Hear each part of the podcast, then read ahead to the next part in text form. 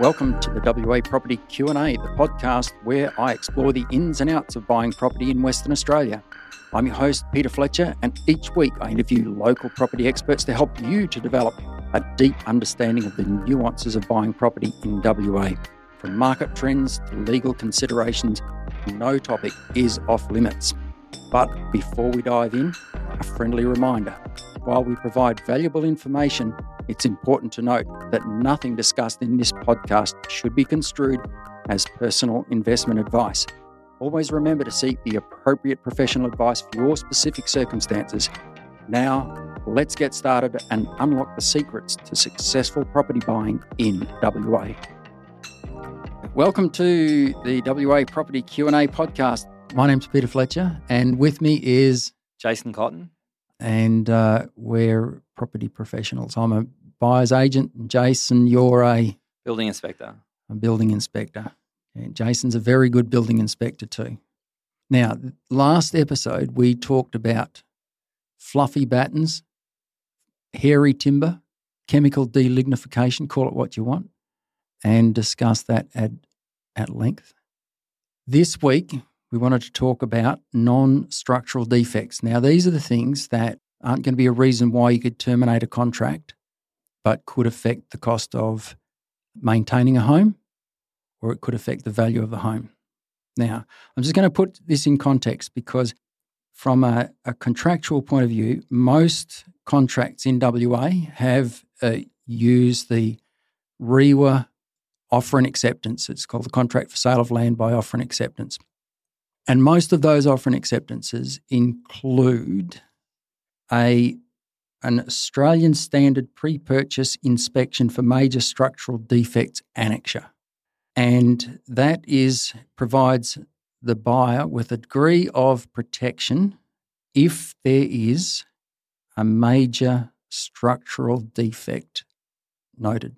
Now, it's really important to note here that it is only for major structural defects. And most people, they, they look at a home and they go, there's a crack in the wall, or there's a, Jason, give me another one that looks bad, but it's not. Moisture around the shower, internal wall? That's a really good one. Yeah. They, they see this moisture and they go, oh, the house is going to fall down and it's terrible. And it's not a major structural defect, therefore they can't get out of it. And they're the ones that we want to talk about today. Yeah? You okay with that, Jace? Yeah, sure. Yeah. Okay. So let's talk about major structural defects, Jace, in terms of what they are and what they look like. Okay, so, well, a major structural defect is going to be something that is uh, an item or building element that, for a start, is load bearing. So mm-hmm. rafters, internal load bearing walls, um, footings, foundations, or footings under the under the ground, uh, and then any load bearing up up from there on those elements, um, including external brick piers supporting uh, in line or under the same roof carport structures with the roof framing, uh, which come up uh, only a couple of days days ago on an inspection that I had undertaken down around the Mandurah area. Mm-hmm. Uh, so yeah, we really it's it's limited to really load bearing structural elements. Now, in the the REIWA major the, this annexure, I'm just going to read this out because it's important. Because uh, most people, when they when they buy a property, they don't read this annexure thoroughly, and in fact, it, I would venture to say that most real estate agents don't even read it.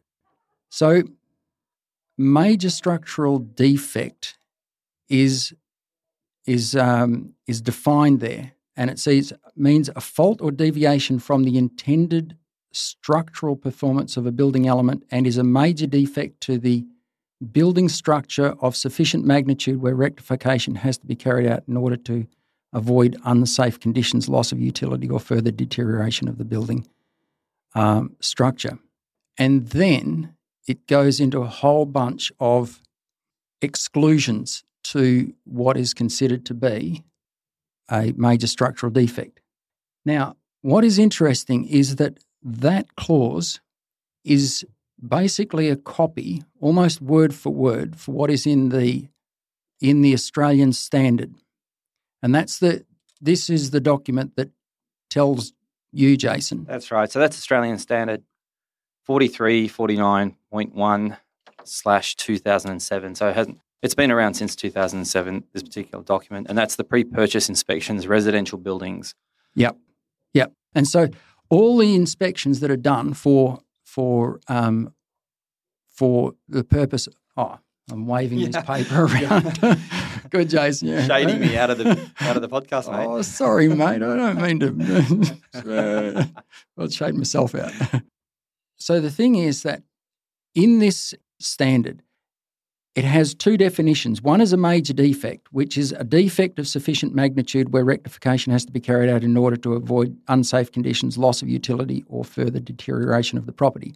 And then there's another definition called structural defect, which is a fault or deviation from the intended structural performance of a building, uh, building element. And the REIWA form puts those two together.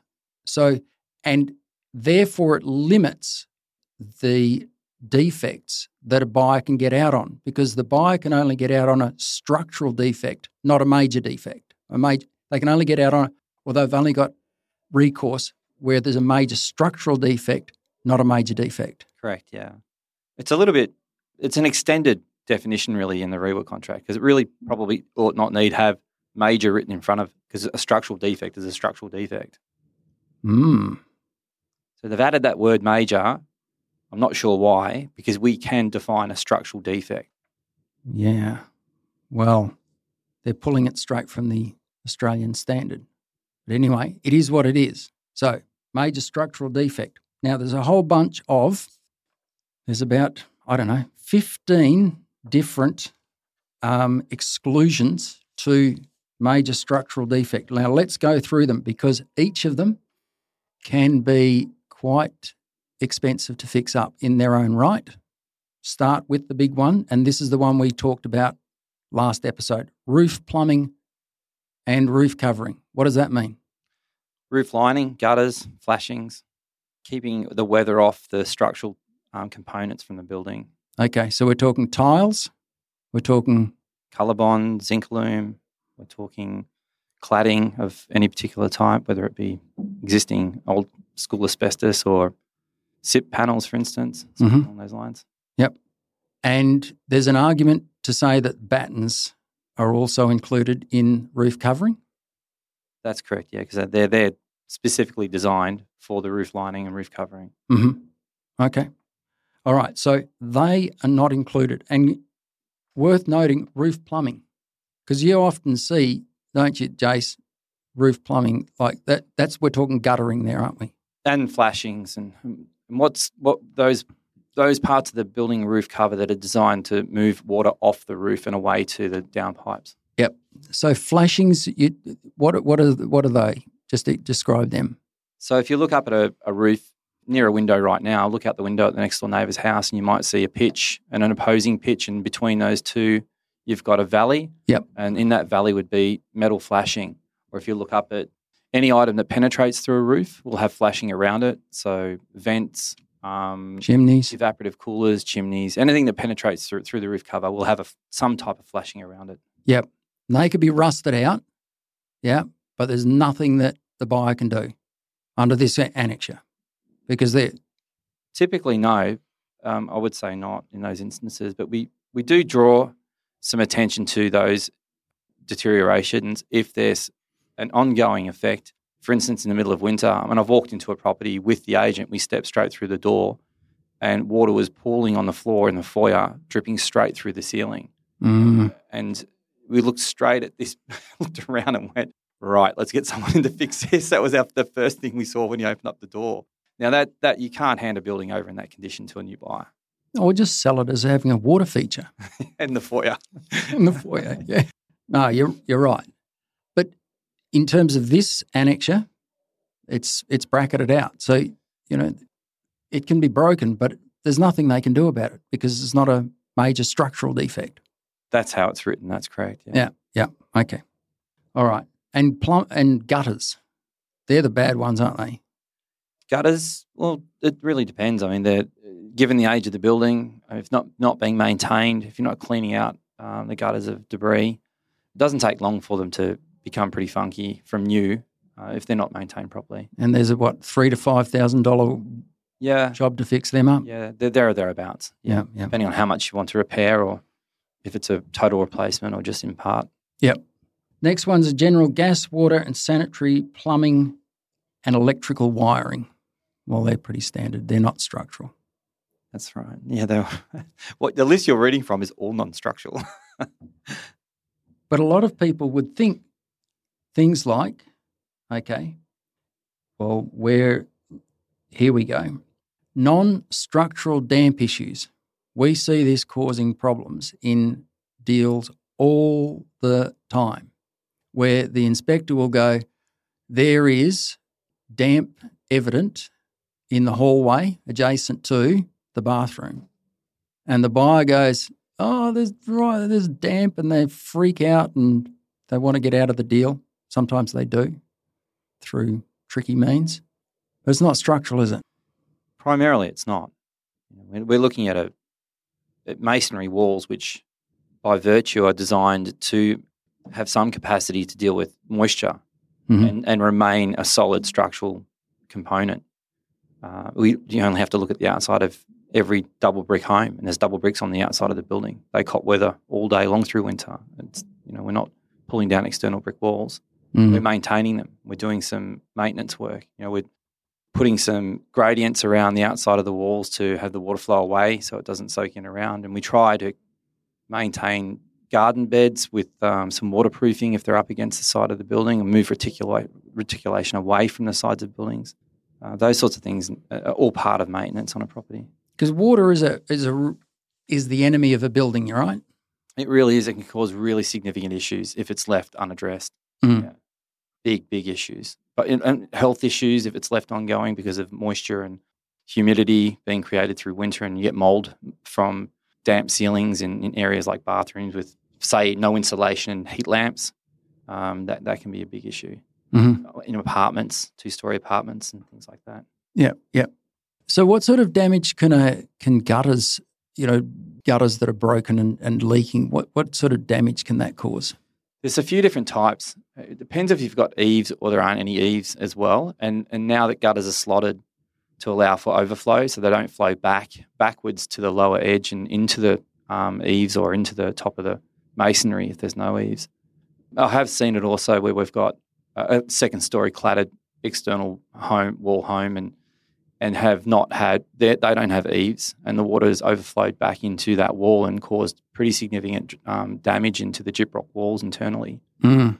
Yeah, Mm. that, that's something I've seen that come up um, once actually, and uh, I did the inspection during the summer, and then it, I got a call, you know, halfway through the next winter, and it happened to be just a couple of years ago when we had one of the biggest winters we've ever had with a lot of rainfall, and they're blocked gutters, gu- they're not draining away properly, and some water had flowed back into the internal gyprock walls, timber studded walls, and it caused a lot of problems. And long term, they can cause um, some pretty bad, have some pretty bad impact on a structure. It, wi- with a um, a timber home on on timber stumps, so if if you've got water constantly flowing on those stumps, the weight of the wall tends to push the, those external stumps down, and then you end up with bowed bowed floors. Yeah, that there's a tendency, but I, I think that's more about what's happening, not with the soil or with the moisture content in the soil, but what's happening with the timber stump below the soil line. Mm-hmm. Uh, I think you can dig away uh, around those timber stumps and expose timber rot. So we've got some timber rot occurring, then we're going to get natural subsidence of the, or, or some dropping of those stumps around where the timber rot is. And the timber rot's caused because, of the moisture. Yeah, because of poor, um, you know, poor flowaways from those areas. Yep, yep, yep. Now, tell me, if somebody's looking at a house, because it, it, it's it's going to come up in the in the inspection report, but it's too late at that stage. If somebody's looking at a house, what sort of indicators would say that the, the gutters are, are a problem? Well, if you've got eaves, you can definitely look up and have a look at the discoloration around the eaves. Uh, also, in those areas, have a look at the downpipes because the connections to the downpipes within the eaves are problematic as well. And you can't see that. But if you look up, you can see where those connections are from the outside and, and the downpipe on the inside coming down the wall from the eave. And you can see, you know, a stain around that, that area. And that'll be a, a leak So, at one so of the you you'll see a, a, like a brown stain and black moldy sort of discoloration along through the eaves. Yeah, That's right. Yeah. Yeah. Yeah. More of a, more of a brown stain. mm-hmm. mm. and that's unhealthy. You know that that's something that Oh, it's not so much unhealthy. I mean, that's out out exposed in the air. You're not going to be breathing that in. what I, what I meant is it's unhealthy for the building long term. over a long term, over a long period, because you will get eventually get um, deterioration of the material, cracking. You'll get where the timber is, where it's been nailed in. You'll get the nails loosen or corrode out, and the eave sheets drop away. Yep, yep. So it just becomes a, a, a greater maintenance issue in the long run. Yeah, yeah. And with, with gutters, I, I would say that if you can see a hole in the gutters, if you can see any rust along the bottom of the gutters, you've probably got a problem. Yeah, that's right. Yeah, so usually they're rusting through by that stage. You because you, will see bubbling of the paint underneath, and that's corrosion coming all the way through from within the gutter itself. Yep, yep. And these are things that a buyer can look at themselves. They don't need an expert to go out there to, No, to, to look at that, do they? No, and then they can make an assessment when they're looking at putting an offer on, or even if that property has too much maintenance for them to deal with, it's not going to be within their budget once they've bought the property. I was saying to my crew as I was coming out this afternoon to do this episode, you know, that in, in a hot market, there's, you know, you multiple offers, even, even on dumps, there's multiple offers. So, well, what's the pur- purpose in knowing that there's a place has got, you know, leaking gutters? Well, there's a very good purpose, and that is at least you know what you, you're getting into. At least you know that over the next 12 months, you probably should be replacing the gutters three to 5,000 bucks in rough terms. Right. Yeah. You, you need a contingency, don't you? Yeah. Because if you decide to buy a property to develop that site in three years' time, and in two and a half years' time, you're not anywhere near that target, and you've let the property continue to deteriorate, then it's really going to affect the value of uh, in a rental market.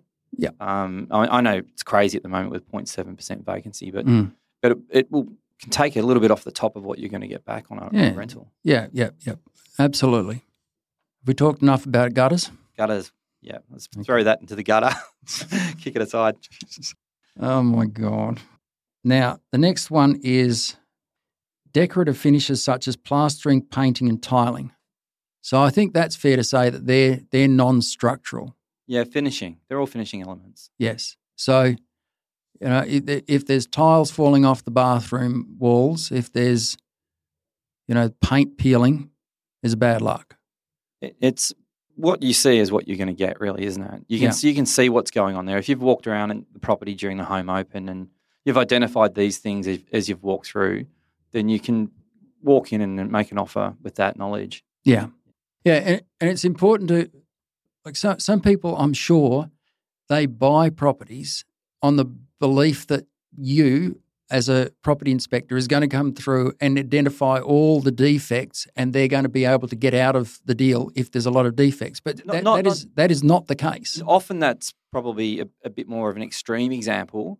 The, the what I often get from my end is once you've identified all of these defects, can we now get a reduction in the price? Yeah. Yeah. That's, that's We more. and we see that you know we're at the the next stage to you where the the contract where the, the inspection report comes to us and then the buyer starts saying can we get you know like 20 grand off the purchase price because it needs new tiles new painting new you know carpets and stuff like that and the answer is always no Yeah. horses bolted That's right. so it's important people walk through a home and, and look at these things before they make an offer so that they're making an informed offer.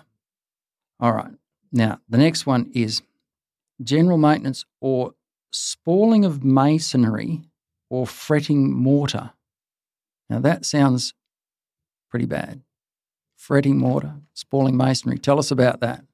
So yeah, that, that's related to moisture affecting the, the materials there. So we see that it's really common around the properties built, you know, uh, prior to the 1970s, where there aren't any down. Well, the downpipes discharge directly to the sides of the buildings, and then you've got garden beds right up against the building as well with reticulation. And so we what we've got uh, occurring. You, and I again, I looked at this uh, in a property yesterday up up in um, up in Wembley, and it's a really old property, hasn't been maintained what you see is what you're going to get. And around all of the areas where the downpipes are discharging directly against the you know, the beautiful brick, you've got spalling. Not spalling, you had fretting of the mortar. Mm. So oh, ty- typically you've been looking at repointing. Yeah, so I've got uh, fretting mortar on on our house. Um, there's there's a patch of the wall It's quite high up as well. It's you know well away from the garden bed. It's probably you know two or three feet above the ground, you know, meter above the ground, and the mortar is fretting. And from what I understand is that, uh, especially in older homes, the the style of mortar they used back in the 1950s was didn't have enough lime, or it had too much lime, or Not enough cement. not enough cement. All right, yeah, there you go. That's what, yeah. And so you've got to go through and repoint that. But it's not a big operation, though, is it?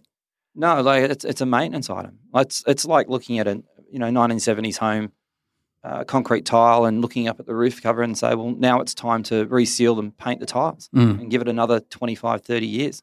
But if we don't do it in the next five years, the weathering and corrosion of those tiles may mean that it, it, that's not an option now. It's full roof cover replacement. Mm, mm.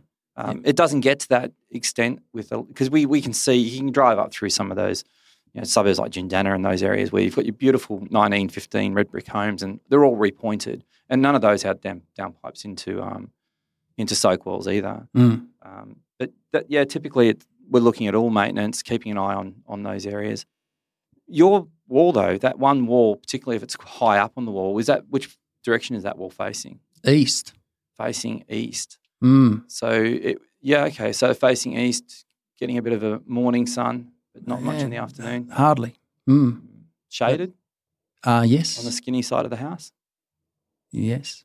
So you, that would be shaded and, and staying quite damp all day long, really, through Mm. winter. Yeah, possibly. And you're not going to get the temperature of the temperatures aren't going to get up above sort of 10, 12, 14 degrees through the day.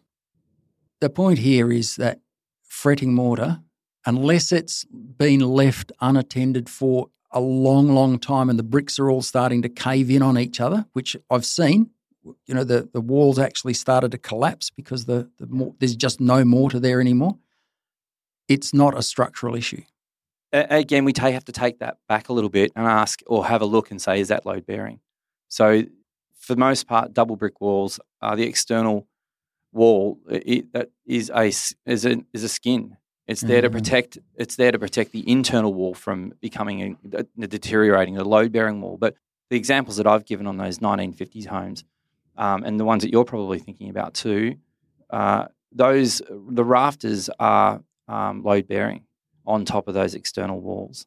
So that can have an effect um, with those particular style of buildings back around the you know 19 sort of 20s to about the nine- 1950s. Mm-hmm. So that external wall isn't isn't just a fascia wall; it, it is load bearing.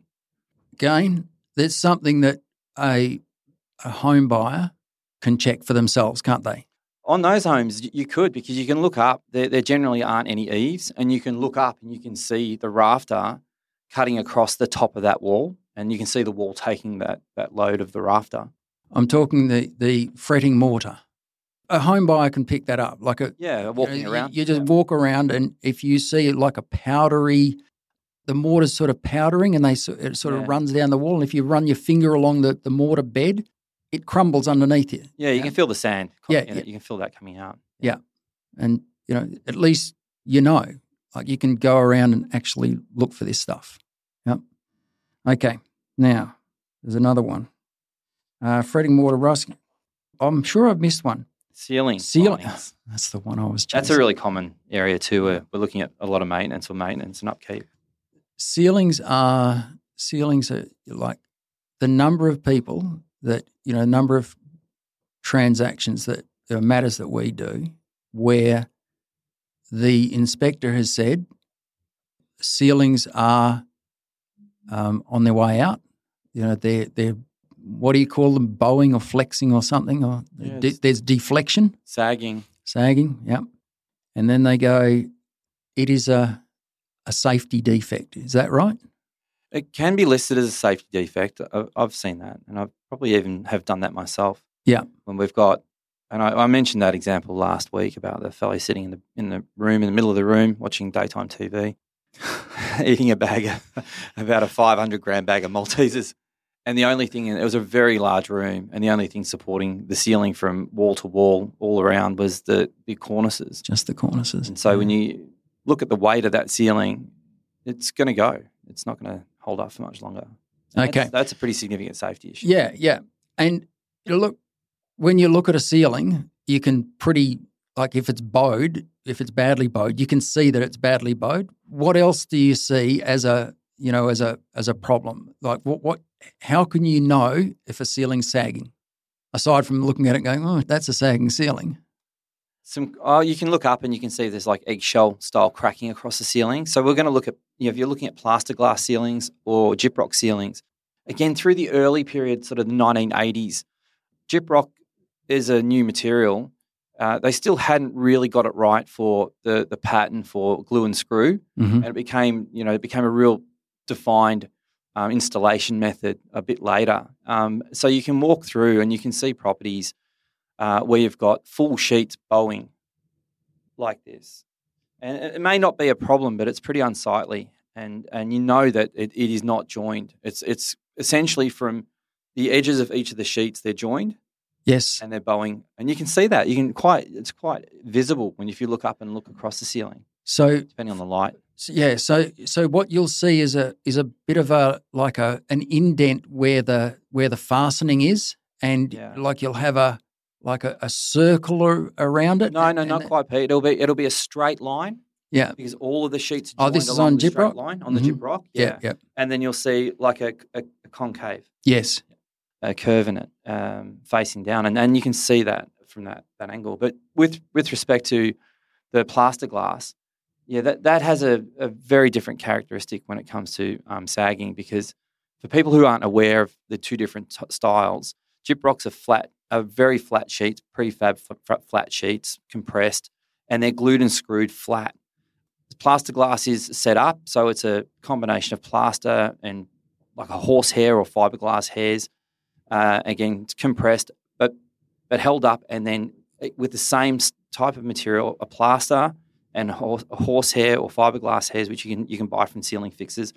It is made into a, a liquid, like a liquid plaster of Paris, and then laid over the joist and onto the top of the ceilings, and it becomes a glue, like a solid glue, and it's spaced out, evenly spaced out, so they can snap or break, and and they can snap or break because people have climbed through the ceilings and cracked Yeah. off the top of the joists, or they can just naturally let go, and and that's a very heavy ceiling, the plaster glass ceiling yes, you can see uh, five or six in a line on either side or in a circular style of area, maybe a, a couple of meters squared. And when you're underneath it, you, you will see a definite sag. Yeah. You may not, depending, because these often these are quite high ceilings, you know, two two point above two point four meters often, um, and you need may need to get up on a ladder and, and use a, a light or something to look across the surface of the ceiling. Mm. Uh, you're not really going to find it difficult to ascertain how bad the ceiling is if you're inside of a ceiling space because of ducting, insulation, different things, and getting in access into some roof spaces can be pretty tricky if you're not familiar with doing it. It's Yeah. not something I'd advise a homeowner to do is climb through a, a roof cavity looking for these problems. So so we settled a matter six months ago, and you know it came through on the on the inspection report as a as a major defect. It's not a structural defect, and uh, you know like it was a it was a safety defect because if it if the ceiling wasn't fixed, it was going to fall on somebody's head and hurt them. And the agent says, "Nah, get lost."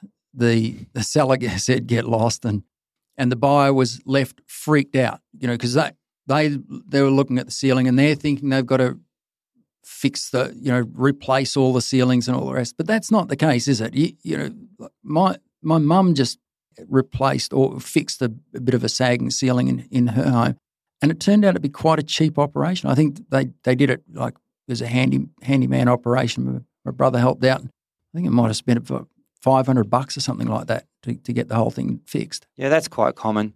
That's and that's one of the recommendations I make as well. When I, I note areas like that, have a discussion with the the buyer, assure them that you know those areas are manageable, um, and it, the the cost it's cost effective to get it repaired that way. Using handyman is can be really quite cost effective because, especially if they've got um, a lot of experience in the industry, and when you're a building inspector, property inspector, you come across a, a lot of decent handymen who don't carry a full trade as a ceiling fixer or, or anything in that nature in the building industry, but they've been around in the building industry for a long time and they understand the methods. Yeah. And they're, they're pretty successful at getting those jobs done. Yeah.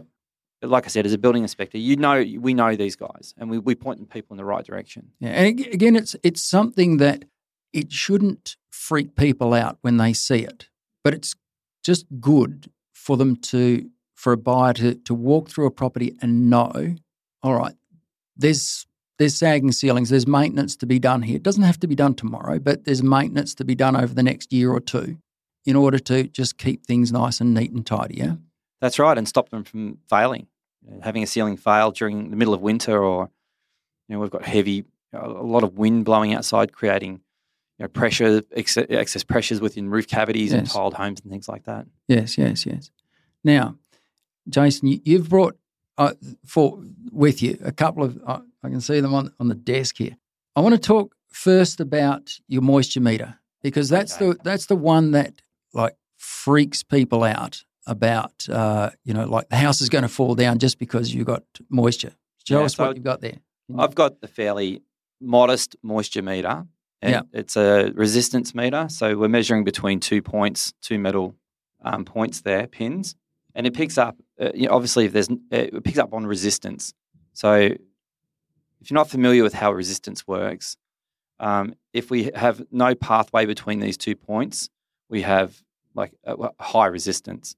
But if we and if you and if no pathway means a dry wall, that's right. So we have a small if you, current. If you push that on on here on this desk, it would be zero. That's right. We have a small current that, that's transmitted between these two points, or can be, depending on the pathway. I'll give a little demonstration. I'll come move towards the camera. So we're starting out uh, on zero. Yep. There you go. Doesn't focus very no, well. It doesn't focus. Okay. No. Okay. But just as an example, we start at zero, and then we can push out these pins into our fingers, and we're made up of a lot of moisture. Right? We're a bit like watermelons, but with small Skin. brains. and, and we can see that rise straight up. And then if we actually wet the finger and then put that on, it goes to an overload setting. So that's that's fully damp. Mm. So we have a gradient there that we can get a reasonable measure on a property to see how wet things are. So so just for for me as a layperson, so I know I've got one of these because I you know I do uh, you know look around for properties for people, and so the the way to test this is just to put it against a dry wall or something that you know is dry. A wall that's away from bathrooms or external walls or garden beds. Take a take a reading. Wall, yeah, high up. Yep. Take a reading and then go around to all the rooms that back onto your bathroom or your laundry, and then That's take right. a reading there. So the tip is with this, and this is what all, all of us in this industry do as property inspectors, building inspectors.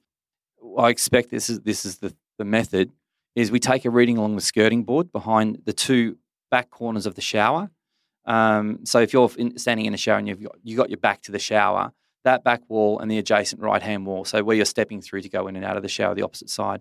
So around the skirting, around those areas, and we can get a moderate reading, which might just mean that it's an infrequently used shower with a little bit of missing grout. And then we can get really high readings, and that can indicate, and it's really common in, in say, a three by one where you've got you know, a, a young family or a, a, full household, and the shower gets used all day long. Yeah.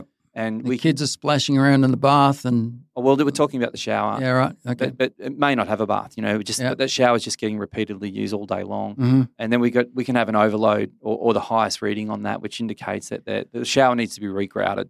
Now, the second part of testing for moisture is measuring behind the shower taps, because this is something that doesn't get seen very often, and we can we can pick up again a very high moisture reading almost in like a pear shape. So from where the shower taps are, like that, mm-hmm. and the rear side, it, it, can the wall pattern for moisture looks like a pear, and it gets very high up at the top. And the reason why that is is because we have the spindles on the tap handles have O rings, and when you turn a tap off, there's no pressure behind the spindle, but when you turn the tap on, pressure. Yeah, you get some leakage from through the spindle, and that tracks back into the wall. Yep. And again, that is, yep, you've got moisture there, but it's not a cause for alarm. It's not like a, it's a, oh my God, we've got burst pipes or anything like that. It's Correct, just, yeah. we've just got some leaky taps or some grouting that's compromised. Maybe at some point you need to strip the whole bathroom, re bloody um, what do you call it? Reseal it and and retile it. Yeah, You that's know, right. Worst case Put it on- scenario. water, new waterproof. Do the whole. You know, if you if you're buying a home that's from the 1980s, and you're looking at moving into this, and uh, you want to reevaluate everything in a bathroom. You may want to pull everything out, strip it all out, new waterproof membranes, um, get it all done correctly, retile it, make sure everything's Often the best date. way. Yeah. Now, now, just I just want to because we've got to go into these things here. I bought something similar, not the same. I bought something similar, I think, for about fifty bucks from Bunnings. Is it? Bunnings, That's right. Yeah. Yeah. Yeah. So, so this is not an expensive bit of equipment. It's not like some sort of specialist equipment that you need a qualification to, No. to operate. Yeah. It's, it gives you. uh, It's an indicative piece of equipment. It gives you an idea of what's happening. Great for ceilings as well. Yeah.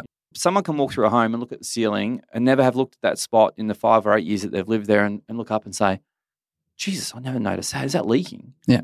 I'm going to get my fandangled little tool here and see if it's wet. Yeah. and it may not be. And that may that stain may have been there since the time you bought it. yes. Um, but it gives you a good indication if there's a, a, a lead up to a bigger issue. Um, so Okay. that's a really good tool. Forty bucks, Bunnings. You can use it all around the home. Um, you can use it on around windows. You can use it on floor, ceilings, uh, walls around bathrooms and showers. Let's move on. What else have you got here? S- The ceiling one. I'm keen to to uh, talk about. Oh, this to check ceilings. Yeah. Yeah. Okay, so I, I've been doing this for a number of years now, and I stand up on the top of a ladder and I use a particular torch that gives a square light beam, and that enables me to look across the level of the ceiling, and then I can report back to buyers that in some areas there may be some ceilings that are sagging that are going to, going to need maintenance. You're going to need to look at this once you've got the property, um, and you're going to maybe want to restrap it. And the reason why this is a good method to, to check this is because, like I mentioned before, it's practically impossible to look at every part of the ceiling connecting to joists within a roof cavity. It's just impossible. Especially when it's covered by R5 Yeah. insulation. But uh, importantly, too, if there are, if you can get through the ceil- uh, roof cavity and you do pick up sagging ceilings, you can go directly to that ceiling area if you've got access, clear away, and you can see if the ceiling's been repaired. Yep. So you can actually make an informed comment that there is sagging ceiling, but it has been restrapped. Yeah. What else have you got? That one, um, well, when we do a full inspection, this is pretty Oh, no, let's well. let's go with that one. That one there. That- All right, so one. we've got I've got one of these as well. Yeah, so this is a little um, PowerPoint tester, and it gives you a, a, a reading straight away to indicate if there's um, a missing earth, if the, the wiring's around the wrong way. But at the same time, you, you're pulling, pushing it in and pulling it out, and, and you want to know that uh, PowerPoint's not just pushed up against the wall because it's been flopping around for the last 10 years. And, and again, just putting it in and out of a PowerPoint, you can see if it's a safe PowerPoint, if it's been fixed properly. I use one of those for every pre-settlement inspection I do. But we don't, when we use these, we don't claim that we're electricians. That's right. Where it's a functional It's a functional test. test. That's Yes. right. Is it working? Does it look correct? Um, if it doesn't, someone who is a competent person may be required to come back and, and investigate further. So the thing, the point here is that by the time you're testing this, the horse is bolted as far as the contract goes.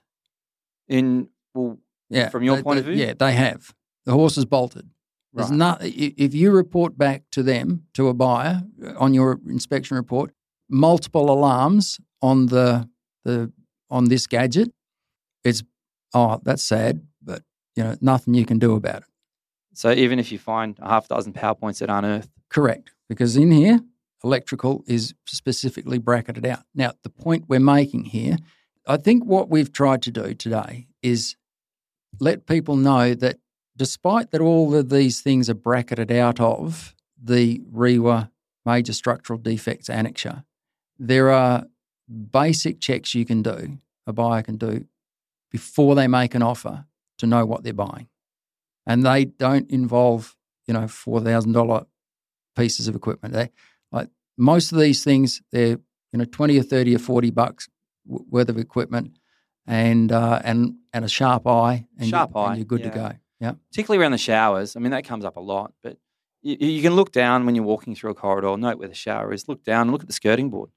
Sometimes the skirting board is starting to, to peel away from the wall in that area. And if it's just been painted up, uh, you know, to demonstrate, you know, just for, for the home open, ready for sale, you can still see the bubbling on the wall, and you can still see the pushing back of the skirting board. And and when you tap on the wall, walls that are affected by moisture make a different sound to walls that aren't. Not- You you can hear the Think so? drumminess. Yeah, yeah, absolutely. So you you tap on a like a, a tabletop, it it makes a sound, and then you tap on a on a Oh, wall. it'll be a that- deader sound. it's got a this, this sort of a drummy sound to it, yeah, and you, you know you can almost hear the pattern of where the damage is. And you go, okay, there's the. I, I know I've got it on my place. You can you can tap along the wall, back onto the shower, tap tap tap tap, drummy drummy drummy, and then further up the wall, it's sounds solid and and, and hard. hard. Yeah. Yeah, hard. Yeah. All right, I think we've covered enough today. They're the this all the the non-structural defects that uh, sort of border on maintenance defects that people want to know. This has been good, Jace. Really appreciate your time. Um, for those of you who want to get hold of you, get you to do an inspection, how do they get hold of you? You can go through my website, selectpropertyinspections.com. Oh, yeah. You can go through the website. You can call me. Uh, you can speak to an agent and ask for the best available inspector, and they should have my number. Wow, that's confidence for you. I'd hope, anyway. Jace been great chatting with you again, and uh, we'll talk to you another time. Thanks, Pete. Okay. See you next week. And that wraps up another episode of the WA Property Q&A. We hope you found our discussion valuable and gained some valuable insights into the world of property buying in Western Australia. Remember, while we strive to provide useful information, it's crucial to consult with the appropriate professionals before making any investment decisions. Don't forget to tune in next week for another exciting episode where we continue to unravel the mysteries of the WA property market. If you have any questions or topic suggestions, feel free to reach out to us. Until then, happy property hunting and remember to seek the right advice for your personal circumstances. Thank you for listening.